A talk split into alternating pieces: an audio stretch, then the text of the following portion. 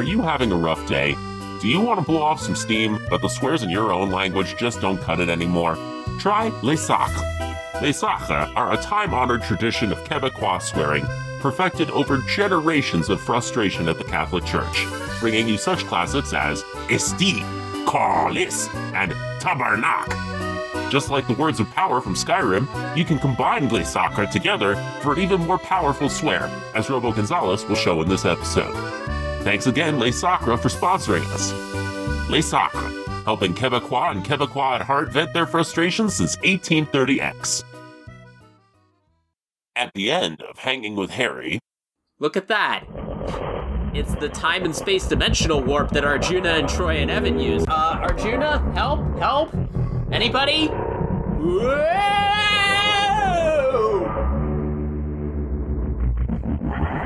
And now the exciting conclusion.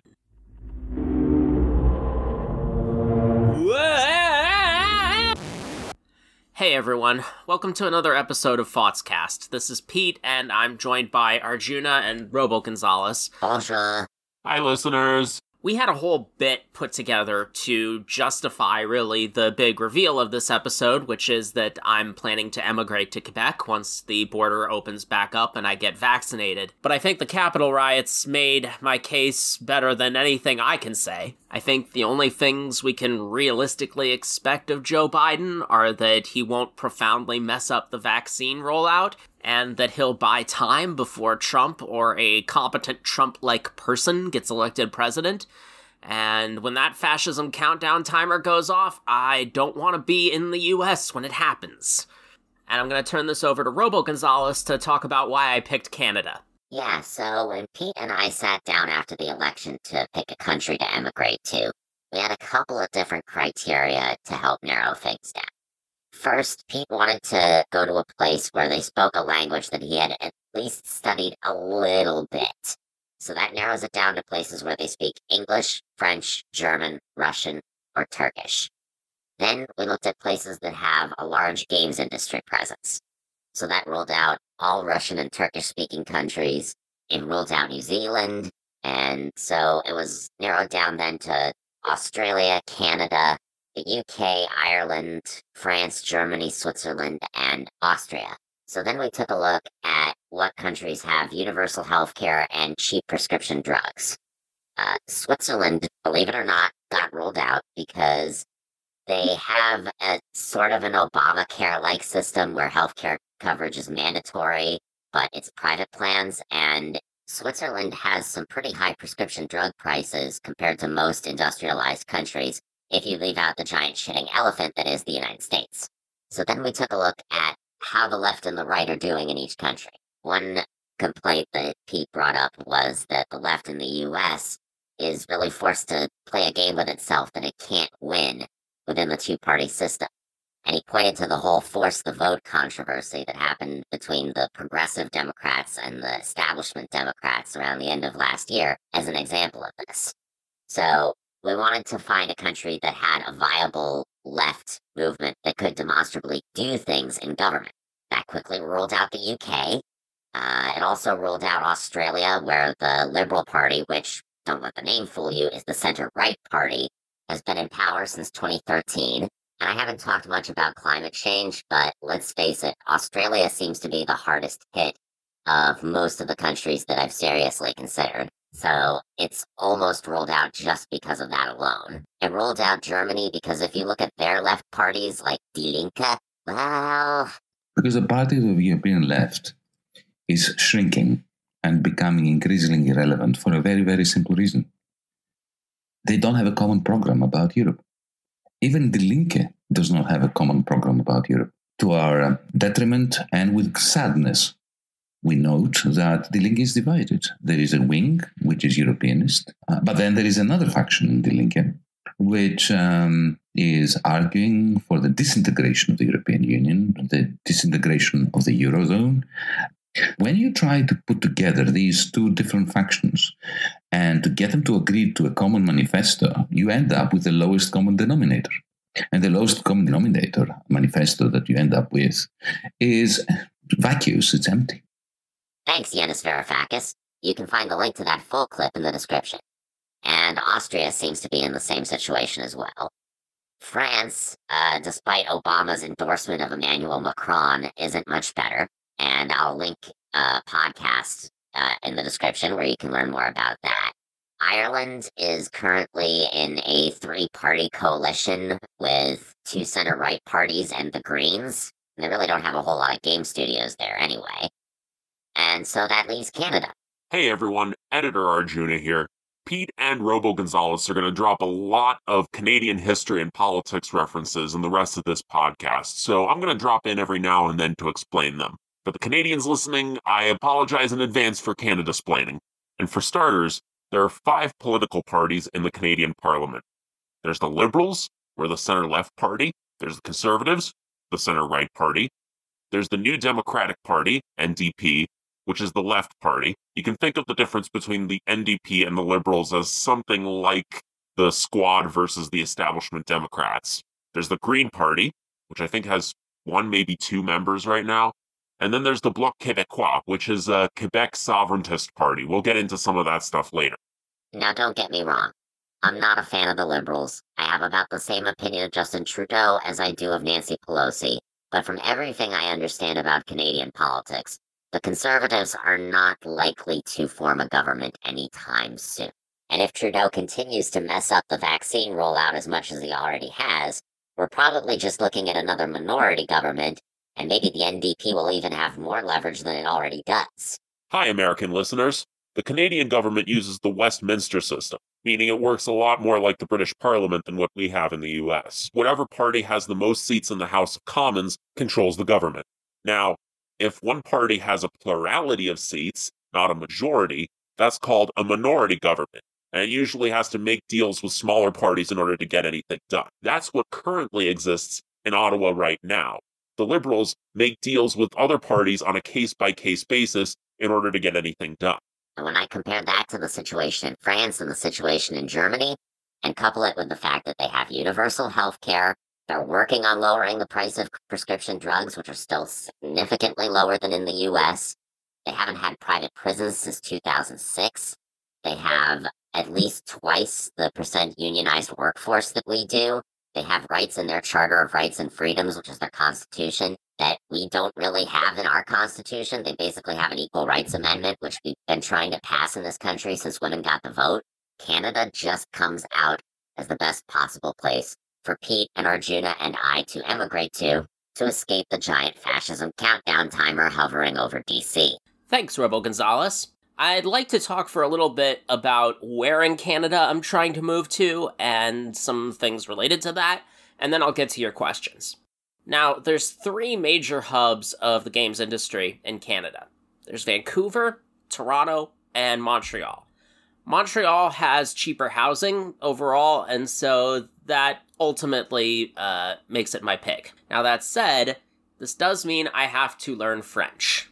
This is my third time learning French. Uh, the first time I remember being something like five or six years old, and there was like a French textbook for kids that I worked my way through and then forgot it all. The second attempt was in high school, uh, where I did get good enough at it that I could place out of the first year of French classes when I started at UMaine. Uh, but I never really had any reason to use it afterwards. And so for French language attempt number three, I put together a very makeshift self study program that I'm probably going to switch over to something more intensive later. I do almost an hour of Duolingo lessons every day. There's a couple of podcasts out there that are done by native French speakers for people learning French. Uh, there's two that I listen to, and I'll put the links in the description. One is called Inner French, it's meant for intermediate French speakers, and yeah, when I listen to the to those podcasts, I can pretty much understand the whole thing. Um, another is uh, Fleur de Lys, which is done by a Quebecoise living in Italy, and I mostly just listen to that for her accent because, oh boy, I can't claim to speak for all French learners here, but going from the French that I learn in my Duolingo lessons to uh, Quebecois French it feels like going from BBC shows to Boomhauer from King of the Hill. All right, uh, let's get to questions. Troy wanted to know what the day to day of running for office was like. Uh, and Tyler had a somewhat related question. He wanted to know about time management type stuff, like how all consuming was it? Uh, I'm not gonna lie, running for state legislature is like having a second job that you don't get paid for. If you're lucky, if you've got enough of a team under you that can put in the time that needs to get put in, which is not always the case. And look, I am absolutely grateful to everybody who put in even a small amount of time to help out with the campaign. All I am trying to say is, in even the smallest campaign for office, there is a huge amount of work that has to get done in an all too short amount of time. And you are constantly deciding which ball you need to let drop. The way it worked out in my race, and by the way, don't take any of this as normal for campaigns in a normal year, uh, because the COVID pandemic upended just about every facet of this that you can think of. But when I was able to walk away from Peace Island for some part of the day, I would uh, sit down with my campaign manager when we had the chance, and we would go over what had to be done and what part of it would uh, fall onto my plate. And for reasons we'll probably get into later, I didn't just wear the candidate's hat, I was in charge of everything like IT and social media related as well. So uh, I had to handle things like posting stuff to Facebook and uh, even, well, we had a Twitter, we didn't use it a whole lot, but pretty much all media stuff was something I had to deal with. I would end up at the end of the meeting with a list that I called a campaign inventory of things I had to do. This was pretty much a daily Monday through Friday thing. Uh, weekends, I did not have off from the campaign because I spent them doing phone canvassing because I couldn't knock on doors. But anyway, in the Monday through Friday, uh, I had this list here. Uh, this is I don't really. There's no date on this thing, but I'm guessing from some of the stuff it talks about, it's from probably around September, maybe early October. Uh, and I'm just gonna walk through the different items here. Send a Facebook message to Jack, who um, I needed to know if he wanted to sign in his yard. Uh, talked to Scott Landry, who's a Democratic state rep in Farmington, not too far from here, about it doesn't actually say what it's about, but I think it's about um, where the records are for votes in committees, because I was doing some opposition research on Tom, my opponent. Uh, call Barb, who's a local volunteer in Phillips, about distributing signs. Uh, Monday, come back to joint Somerset Franklin candidates night. There was some talk about um, a debate with some of the state legislative candidates involving I think it was like some of the Chamber of Commerce chapters. Um, that didn't pan out, but I tried to chase down some contact about it. ACF hearing. ACF stands for Agriculture, Conservation, and Forestry. It's a committee in the Maine legislature. Tom serves on it, and I think I was looking at a hearing that that committee had held about, I think, measures to support Maine farmers in the pandemic. Uh, just again, opposition research. Live stream Q and A set up slash ask hold for later. Oh yeah, ask for questions, and I decided to hold it for later. I guess. Um, I did attempt to do a live stream on Facebook Live because this is a pretty old house district, and most people who are on social media are on Facebook. And yeah, I was just gonna like ask for questions from people and answer them on the live stream, and that did happen. And I only did it once. Why the hell didn't I do it anymore? I think once I went back and looked at the export, I was seeing some like buffering glitches or something like that. And so I said, forget it. I'm not to do this. Even having the Verizon cell tower here in Phillips uh, and using my phone as a mobile hotspot just doesn't cut it for live streaming. I think a lot of people really don't appreciate how much uh, upstream bandwidth you need for live streaming and how hard it is to get a connection with that kind of upstream bandwidth outside of large cities at least in this godforsaken country. Forward links to Facebook ads. I think this was something about uh, making sure that the billing for the paid political ads for the campaign uh, were working out right. And I had to dig into the business admin side of my campaign's account to find the links for them. Uh, number eight, letter to the editor.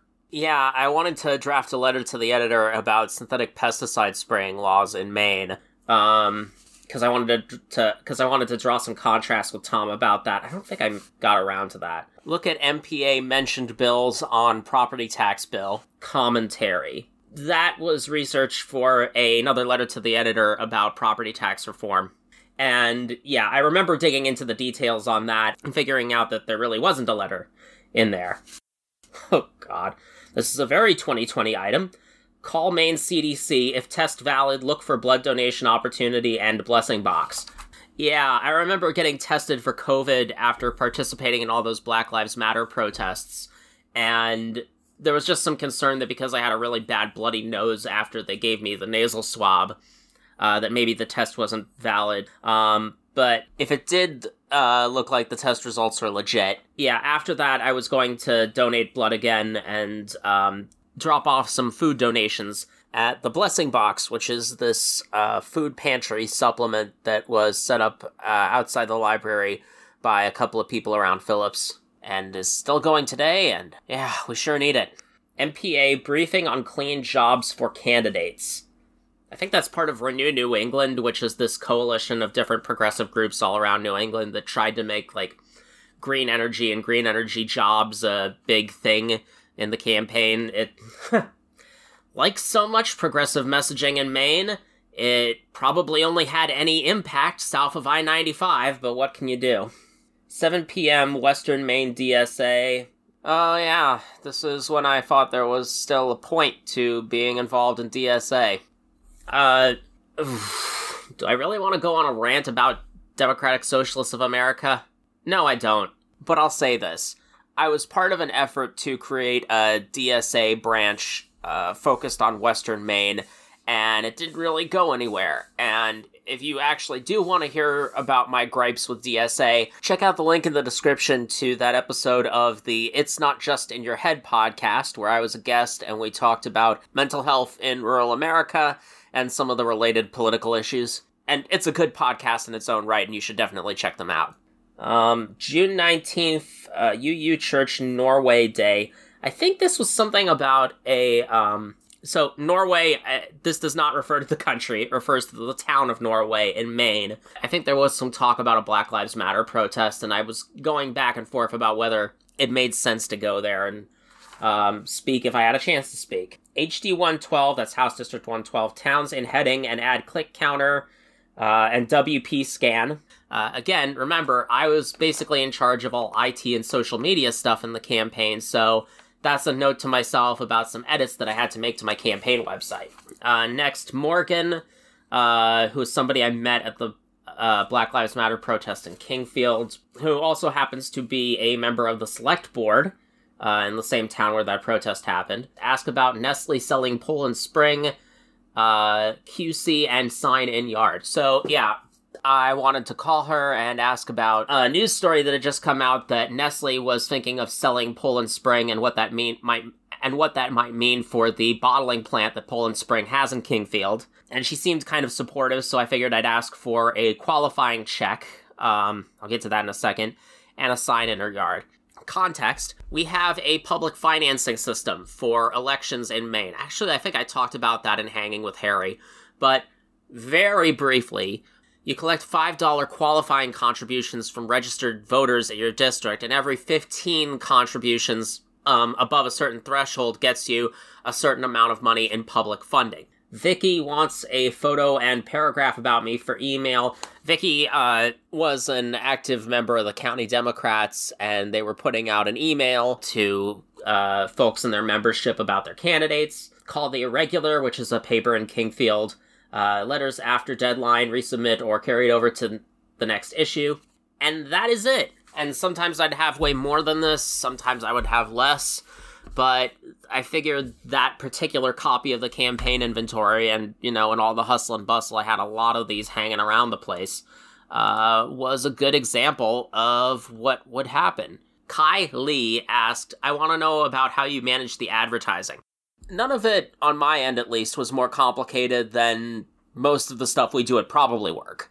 I mean, there were posts on Facebook that would sometimes get traction, and uh, we had about two or three different uh, boosted posts, including a professionally shot campaign video handled by a uh, consulting firm that the state Democratic Party had uh, hooked us up with, uh, who did this kind of stuff for all of the state house candidates.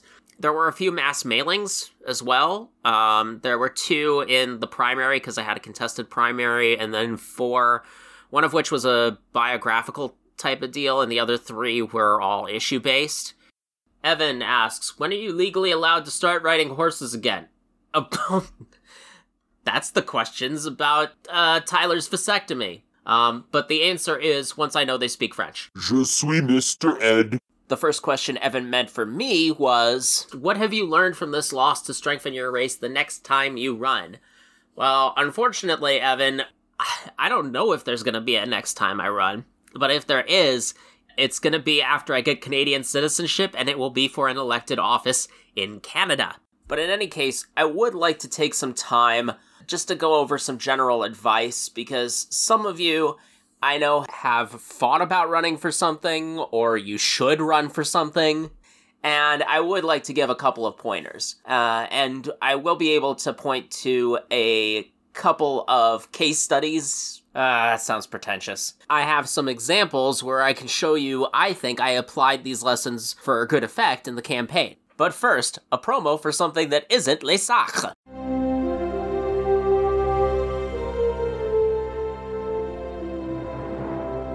Too young for this trek. The final frontier. These are the voyages of MC, Troy, and Eric. Their mission to introduce Tyler to strange new episodes. To seek out the best and worst media in the Star Trek franchise. To boldly go where several podcasts have probably gone before.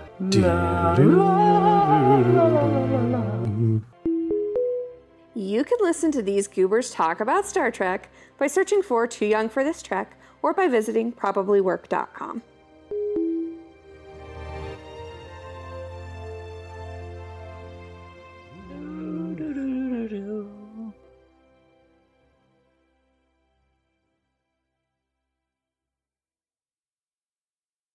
Wow, that sure was cool. Alright, this has to come with a bunch of disclaimers.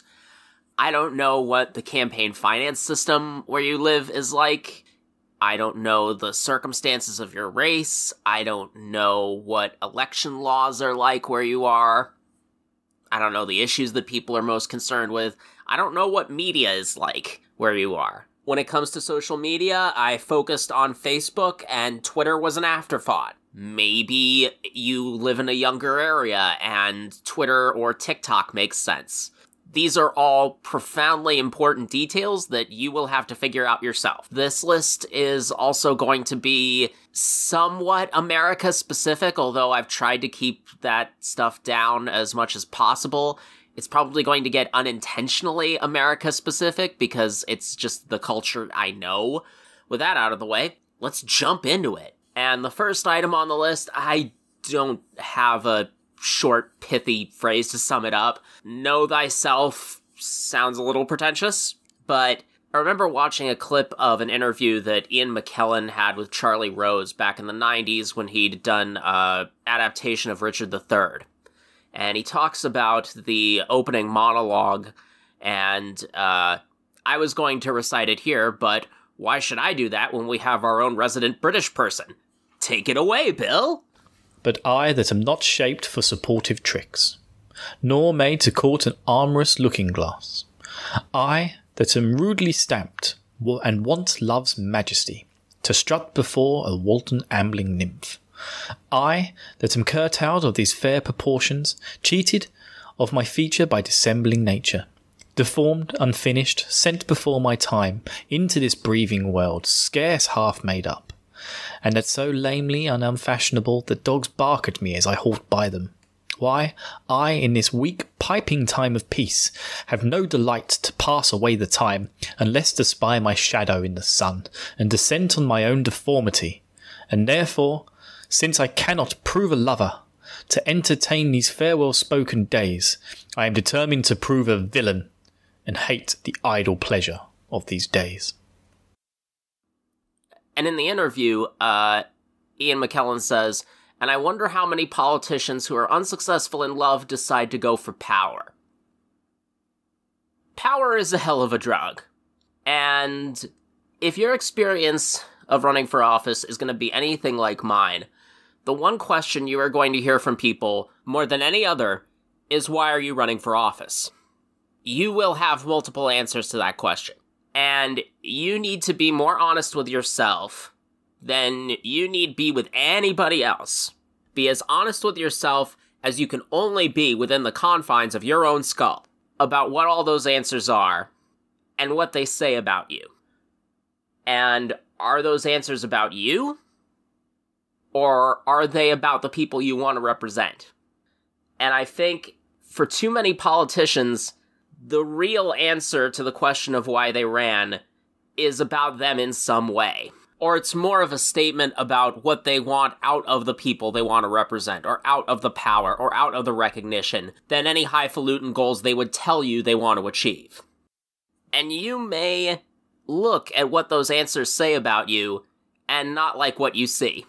And maybe you need to do some kind of work on yourself before you're in a good place to go out and seek power on behalf of some group of people you happen to live amongst. Now, don't get me wrong. This is not some kind of Jordan Peterson set your house in perfect order before you stand up with your shoulders back like a lobster bullshit. Sometimes things happen and you have to run for office. And you're not perfect. You're never going to be perfect. But you can make sure that you're not a disaster. And there are too many disasters in politics, and that's why the world is as messed up as it is. Item number two is something that Mike Sylvester, who's an excellent progressive socialist uh, state rep from Portland, said on a call very shortly after I entered the race. And he said that when you run for office, you need to be your most authentic self. And I think too many people, when they run for office, they try to be some imagined idea of what they think other people think a politician should be. And it, of course, it comes off as fake. And there is a veritable supermarket of rhetorical tricks that you can use to turn your perceived shortcomings into assets. And I did this when I posted an announcement that I'd been endorsed by the Maine DSA, which is something that I think no rural Democrat would usually even contemplate doing because they think that the area is so ridiculously red. And Arjuna Robo Gonzales and I are going to read it because I inadvertently set up a little bit of a call and response uh, structure to this thing. Have you filled up on wood chips or old newspapers at the transfer station? That's socialism. Have you driven on a public road? That's socialism. Have you checked out a book from the public library funded in part by your town government? That's socialism. Socialism is nothing more than when people work together to meet needs they can't handle on their own. It's vital to everything from transportation to economic development in rural Maine. That's why I sought and am proud to have the endorsement of Maine Democratic Socialists of America. We need candidates who are not afraid to say that capitalism is not working for rural Maine, it will not work for rural Maine, and we have to work together to provide the basic needs of healthcare, employment, housing, and education for all Mainers in an environmentally and racially just way. See you at the transfer station. That was one of my most popular non promoted posts. And I think it did so well because I stood up for what I believed in, I didn't run away from it, and I showed why I was right. Now, the next lesson, which sort of builds on the previous one, is leave no shot unanswered. The first election I ever got involved in was the 2004 US presidential election. And that was the one where the George W. Bush people trotted out swift boat veterans for truth. And the Democrats uh, collectively took the high road, quote unquote, and didn't even try to respond to it. And we all know how that worked out. Now, don't get me wrong. This doesn't mean you have to have a comeback to every 2 bit troll that wanders into your comments section. But you, eh, or at least your campaign staff, ought to see when your opposition starts to try to create a narrative around you to make you look bad. And I've got a case study for this, and it comes from the primary election from my race. So, one day over the summer, my primary election opponent, Cynthia Soma Hernandez, posted a live stream, uh, and here's a clip from it. So, tell me I can't be in the House of Representatives. Tell me you want a 30 something year old young man who lives at home with his mother and father instead of this. Now, I wasn't going to respond to that But around the same time, I was seeing trolls in uh, the comments on some of my posts starting to coalesce around this whole mom's basement dweller narrative. Is, is it really dignifying it too much to call it a narrative? Uh, name calling me a mom's basement dweller. That works. And if there's one thing we know about the Republicans, death cultists that they are, they're really good at settling on a specific message and repeating it ad nauseum until that's the only thing that people have associated with the name of their opposition. So I decided to make a response to that. And before I turn it over to Arjuna, I want you to know if you're a millennial or a zoomer who's been struggling in this job market for the 13 years since the Great Recession so totally messed up the American economy that we still haven't fully recovered from it, I want you to know that I did this just as much for you as I did it to respond to Cynthia. Oh, and a little bit of context. In a live stream before this, Cynthia was streaming from her phone, and I think she could see who on Facebook was watching the stream, and she noticed it and said something to the effect of, Hey, Pete, why don't you come to my place for a fireside chat? Uh, which I was not going to do. But when I wrote this post, I figured, well, I'm gonna respond to this calliste de merde, so why don't I speak to that other thing as well? Okay, Arjuna, it's all yours. As you may have seen or heard, I have an opponent in the July 14th primary. I want to set the record straight on something Cynthia Soma Hernandez said about me recently. On a June 21st live stream, at about 16 minutes in, link below, she said, Tell me, you want a 30 something year old.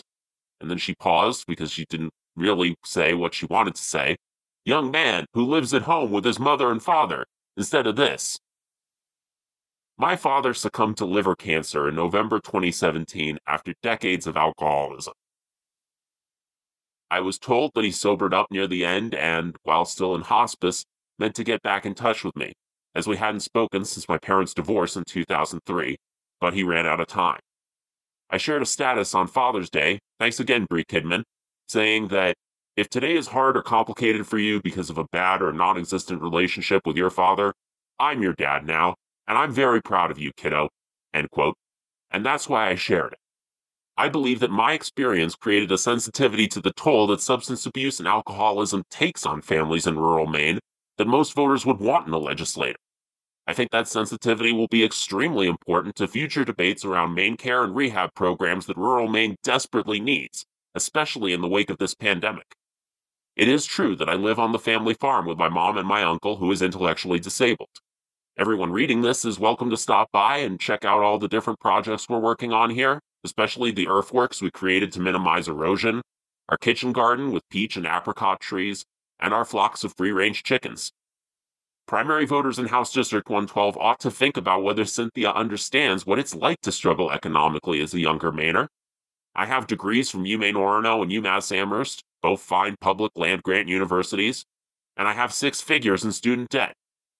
I, for one, know what it's like to struggle to make a payment on a loan that I can't discharge in bankruptcy, and to laugh at the very idea of owning a home, never mind saving up for retirement. By the way, you can apply for an absentee ballot here, and then I put the link to the absentee ballot application. Finally, Cynthia, if you're reading this, I am not going to your place in Anson for a fireside chat, as you suggested in an earlier live stream, for the same reason that I won't invite you to the bottom of my driveway in Phillips for the same thing. Debates should happen in the kind of neutral forum that the Franklin and Somerset County Democrats can provide. I've spoken with both committees about a candidates night. I look forward to debating you in that forum before the primary because, well, I hope you're better than this.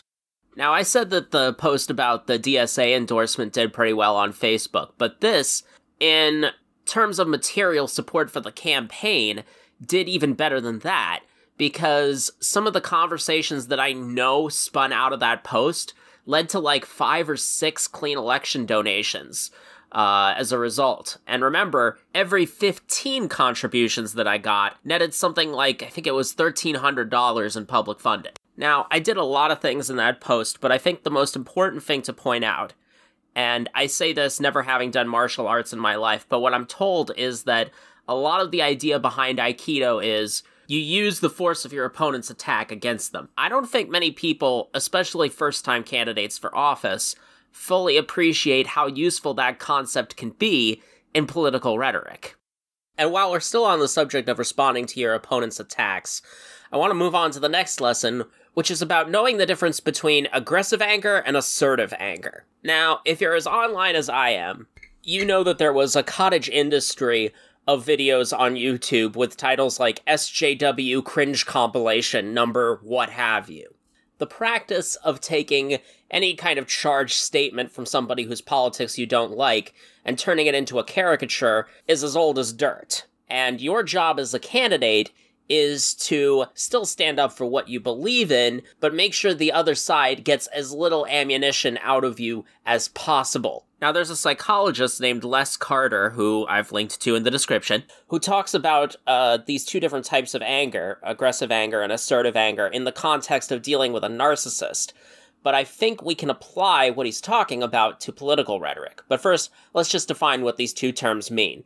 Here's aggressive anger. Now, when people tend to think of the emotion of anger, it's the open aggression that they tend to think of most. Uh, aggressive anger means that you're wishing to stand for your worth, your needs, your convictions, but at the other person's expense. And when you come across in an openly aggressive way, then it can uh, yield characteristics like blaming and shaming and harshness and abruptness and criticism and open argumentativeness, things like that. Which your opposition, with even a minimal amount of editing skill, can use against you to make you look like a deranged lunatic. Now, by contrast, here's what assertive anger means. Now, many times people think assertive means that you can say whatever you want. If they don't like it, that's just their tough luck. Well, assertive anger is not that. It means that you're standing for your worth, your needs, your convictions, while also showing respect and regard for the other person involved.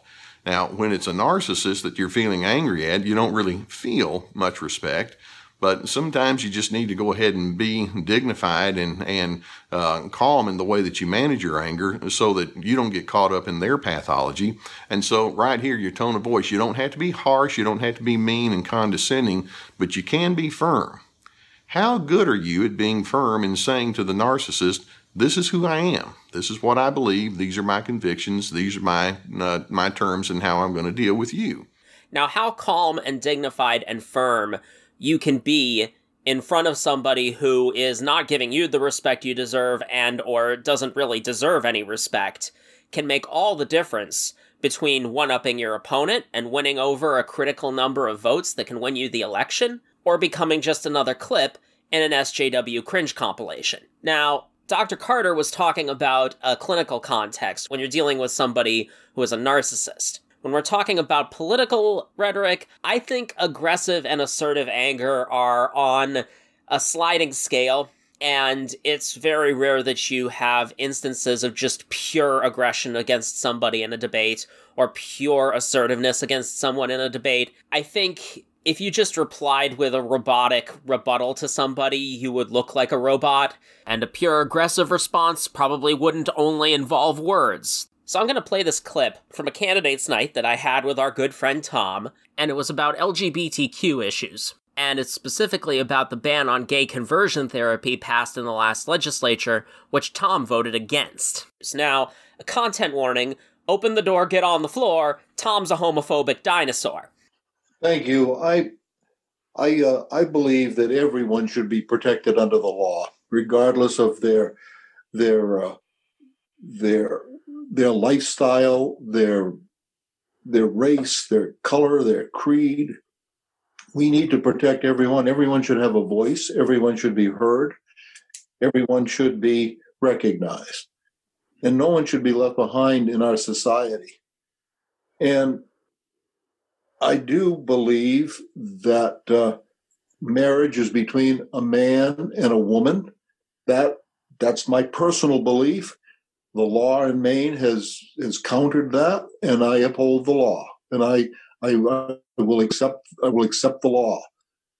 But it seems to me that we need to be careful that we don't give some people more rights than others, and we need to be careful that there are un, there are unintended consequences, and we need to make sure that everyone is protected, regardless, as I said before, regardless of where they're coming from. Thank you. Bullshitun kolis the Chris. Okay, now that is A, an example of compound use of Le Sacre. Thanks again for the sponsorship. And B, a perfect example of aggressive anger. All you're really doing is just saying that Skolfield's mouth is a chalice of shit. Which I agree with. But it doesn't really help you in a political debate. Now, I'm not going to say that my response was a perfect example of assertive anger. In fact, I have a bit of a gaffe after the clip that I'm about to play where I say that benefits were discharged during Don't Ask, Don't Tell when I meant to say veterans. But hey, what can you do when you're that pissed off? I don't know if it comes through in the audio, but I was just shaking with anger when I said it. But, well, yeah. Let's say this is your homework assignment. If you were in my shoes, would you have responded differently? And how? And why? Here's the clip. Uh, I am a straight ally. I have a niece who is an open lesbian and partnered, happily partnered. Uh, I'm endorsed by Equality Maine, and I believe that everyone should be treated equally, regardless of their sexual orientation or gender identity. My opponent, however, voted against the ban on gay conversion therapy, which is a pseudoscientific process that does no no good and all harm. And I think that he can talk all he wants about how people should be treated equally in society. But when you vote against a ban on a procedure like that, you are telling every LGBTQ plus person in this state that they are not an everyday Mainer like everybody else. They have a mental disorder. That's what you're saying. And on that note, this audio file is creeping up on 45 minutes.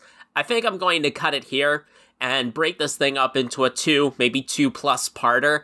Uh, when we come back, I'm going to finish up my advice for anybody who's thinking about running for office, and I'm going to get to the rest of your questions, and I think part two will get a lot more Canadian before we're done. So until next time, watch for toilets.